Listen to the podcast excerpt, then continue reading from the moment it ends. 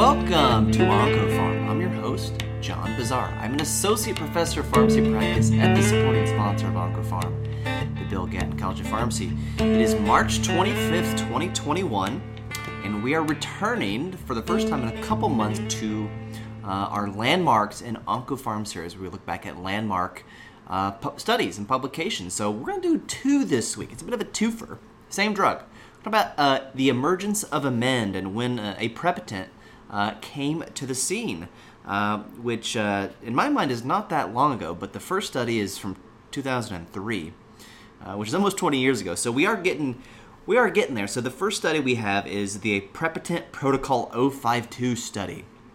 Uh, published in JCO in 2003, and you'll recognize the authors on this study if you follow chemotherapy-induced nausea and vomiting uh, literature uh, and the guidelines. Hesketh and Gralla are first and third authors, respectively, on this study. Uh, Hesketh has a whole uh, scoring system for emetogenicity that is uh, that you see in most of the guidelines to this day.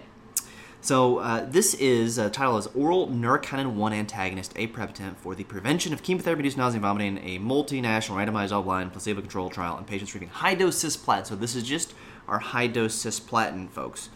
Um, let's get to the uh, little bit of interesting stuff in the background here. They they do mention that unlike serotonin or 5-HT3 receptor antagonists. NK1 receptor antagonist has demonstrated efficacy against both acute and delayed emesis. Keep that in mind.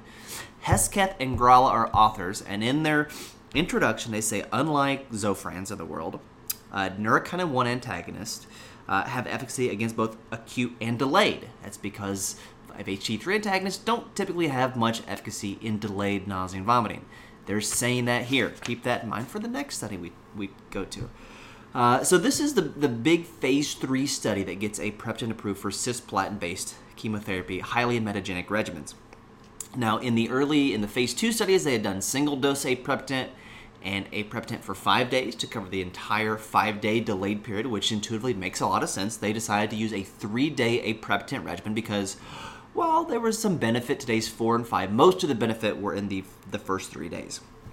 Uh, and they also adjusted the dose of dexamethasone used because aprepitant basically doubles the exposure of dexamethasone. It's a CYP3A4 uh, interaction.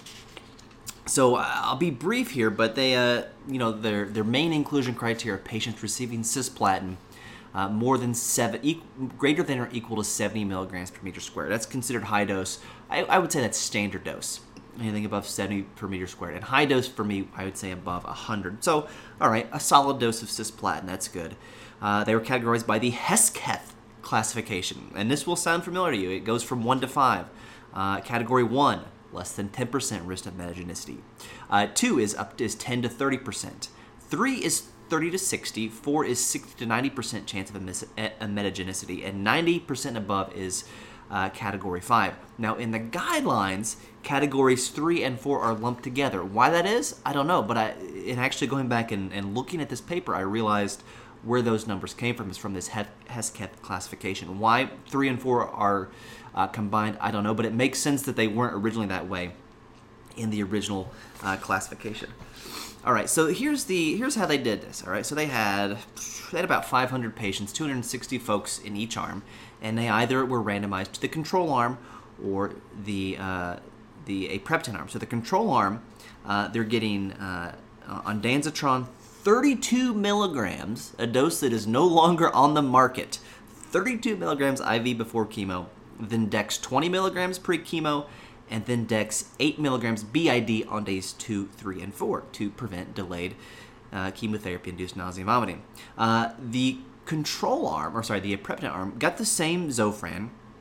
Uh, aprepitant 125 on day 1, then 80 on days 2 and 3. And these are oral doses of aprepitant or Emend and the dex dose is reduced roughly 50%, 12 milligrams on day one, and then 8 milligrams on days two, three, and four, again, due to that aprepitant uh, drug interaction.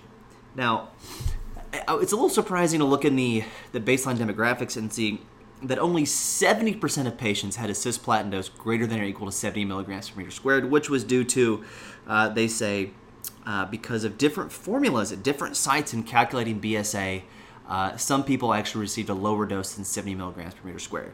Uh, so that's where we were in 2003. You know, the BSA calculation was was uh, not as standardized uh, in, in, some of these uh, trials, unfortunately. Uh, but you know, these uh, the, these are well balanced by by group, so I'm not gonna not gonna pick on that. let's look at the top line numbers here. So this is looking at overall complete response rate. So an overall complete response rate means no emesis, no use of rescue therapy. Okay, so no emesis, no vomiting, and no nausea bad enough that the patient wants to take something for breakthrough. Okay, so 73% versus 52% overall. So that's both acute and delayed, statistically significant. That's a, a more than 20% improvement in complete response rate. Okay, so to go from 50% to 70%, that's a pretty sizable magnitude of benefit. All right, you don't need a p-value to know that that is clinically significant. Uh, you don't need a p-value to know that that's statistically significant and that it's highly clinically significant as well. Uh, now, the benefit in the acute setting was from 78% with the control to 89%. Uh, complete response rate in the acute setting in that first 24 hours after chemo.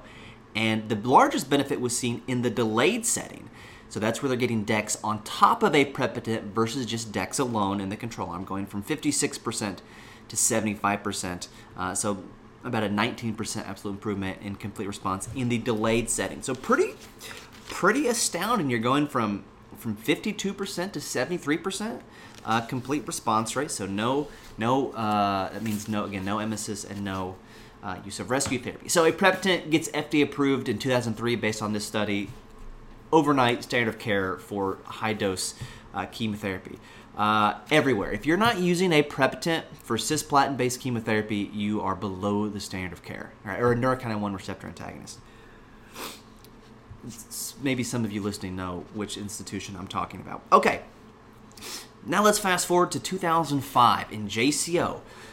Uh, this is Hesketh and Gralla, also as authors here as well, uh, second and third authors respectively. Uh, this is the quote efficacy and tolerability of a aprepitant for the prevention of chemotherapy-induced nausea vomiting after vomiting. Uh, this is prevention of CINV in patients with breast cancer after moderately emetogenic chemo. This is MEC, moderately emetogenic.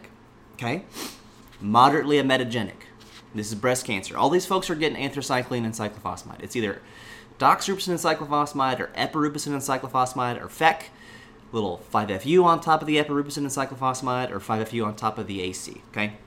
They're all getting AC. They're all breast cancer. They're all women. Moderately emetogenic, AC. You know, AC is moderately emetogenic in 2005, and our guidelines now it's called highly emetogenic. In the last 15 years, did did doxorubicin and, and cyclophosphamide become more emetogenic? That it should be classified as highly emetogenic? No, it's still moderately emetogenic. We've just changed the meaning of highly emetogenic to equate requiring a neurokinin 1 receptor antagonist. Uh, we've tried to make the guidelines simpler by doing that, and not we, because think if I were on the guidelines, they'd be a little easier to follow uh, and more evidence based. Uh, but we've done that to basically highly emetogenic in today's guidelines means you get an NK1 receptor antagonist. So the guidelines are following drug use, not risk. Do you, do you all see that? I hope you do.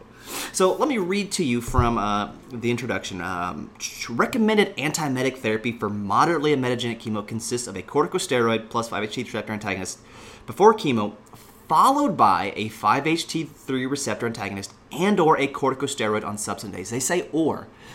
Uh, the authors are saying that a 5-HT3 or DEX is good for delayed. They didn't say that two years ago uh, in the first aprepitant study with HEC.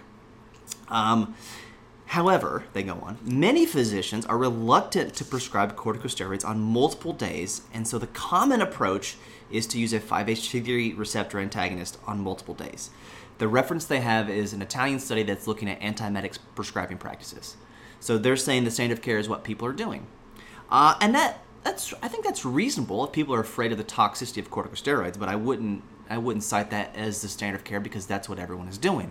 Well, you could argue that is actually what standard of care means, but that's not what the evidence would suggest, as these authors themselves said two years ago. All right, moving on. So this is moderately emetogenic chemo, AC, uh, and they're randomized to either um, uh, ondansetron, eight milligrams uh, before chemo, and then eight milligrams eight hours later. Right, so we're doing PO ondansetron here, eight milligrams BID, that's where the 8 milligrams BID in the guidelines come from, is from this study. It's actually 8 milligrams Q8 times two doses. Uh, and then in uh, they got Dex 12 milligrams before chemo, but no Dex on days two and three, along with aprepitant 125, 80, 80 on days one, two, and three. The control arm gets the same dosing of ondansetron.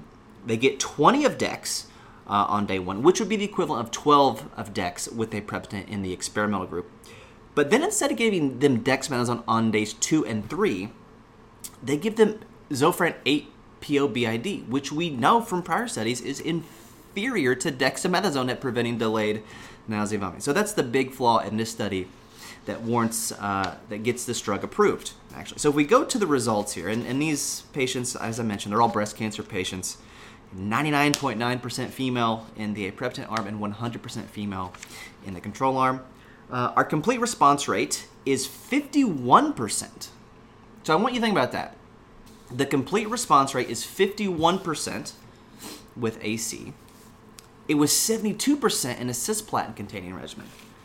All right, so let's look at this a little bit closer. If we look at the acute setting, the first 24 hours, complete response rates 76% versus 69%, and that is statistically significant. Um, if we look at the delayed setting, the complete response rate was 55% versus 49%, not uh, statistically significant.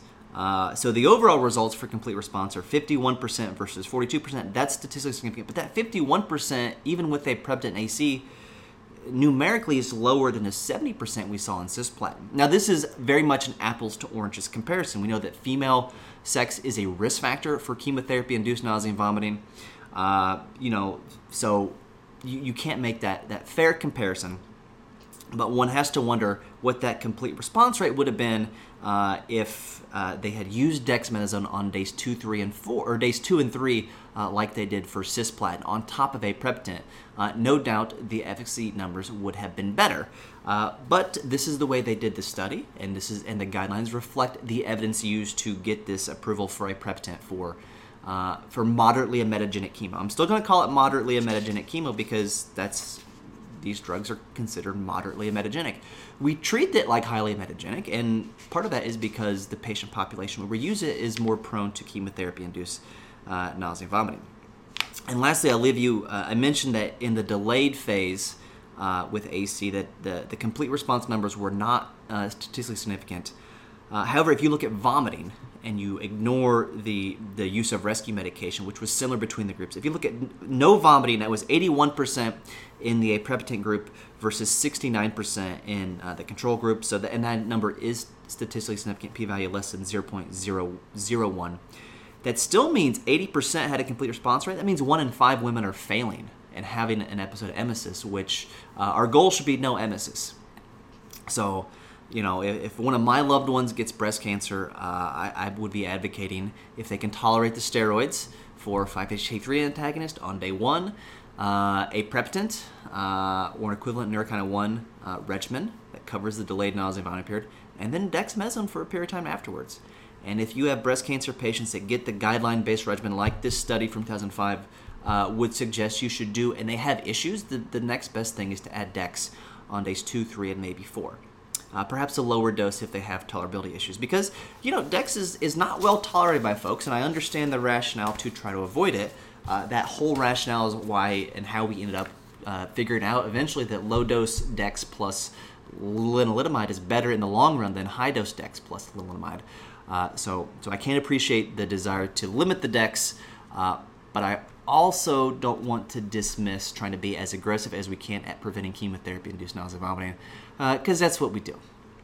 All right, thank you for listening. Uh, next week, we should be able to do some updates. We've had some recent stuff come out, a new Pembro approval. Pembro's gone at least two weeks without an FDA approval, so it had to get its head back in the game uh, on the FDA Oncology Approvals website. You can follow me on Twitter at PharmDeetnib. Follow the podcast uh, on both Twitter and Instagram at OncoPharmPod. And until I talk to you again, remember, doses matter.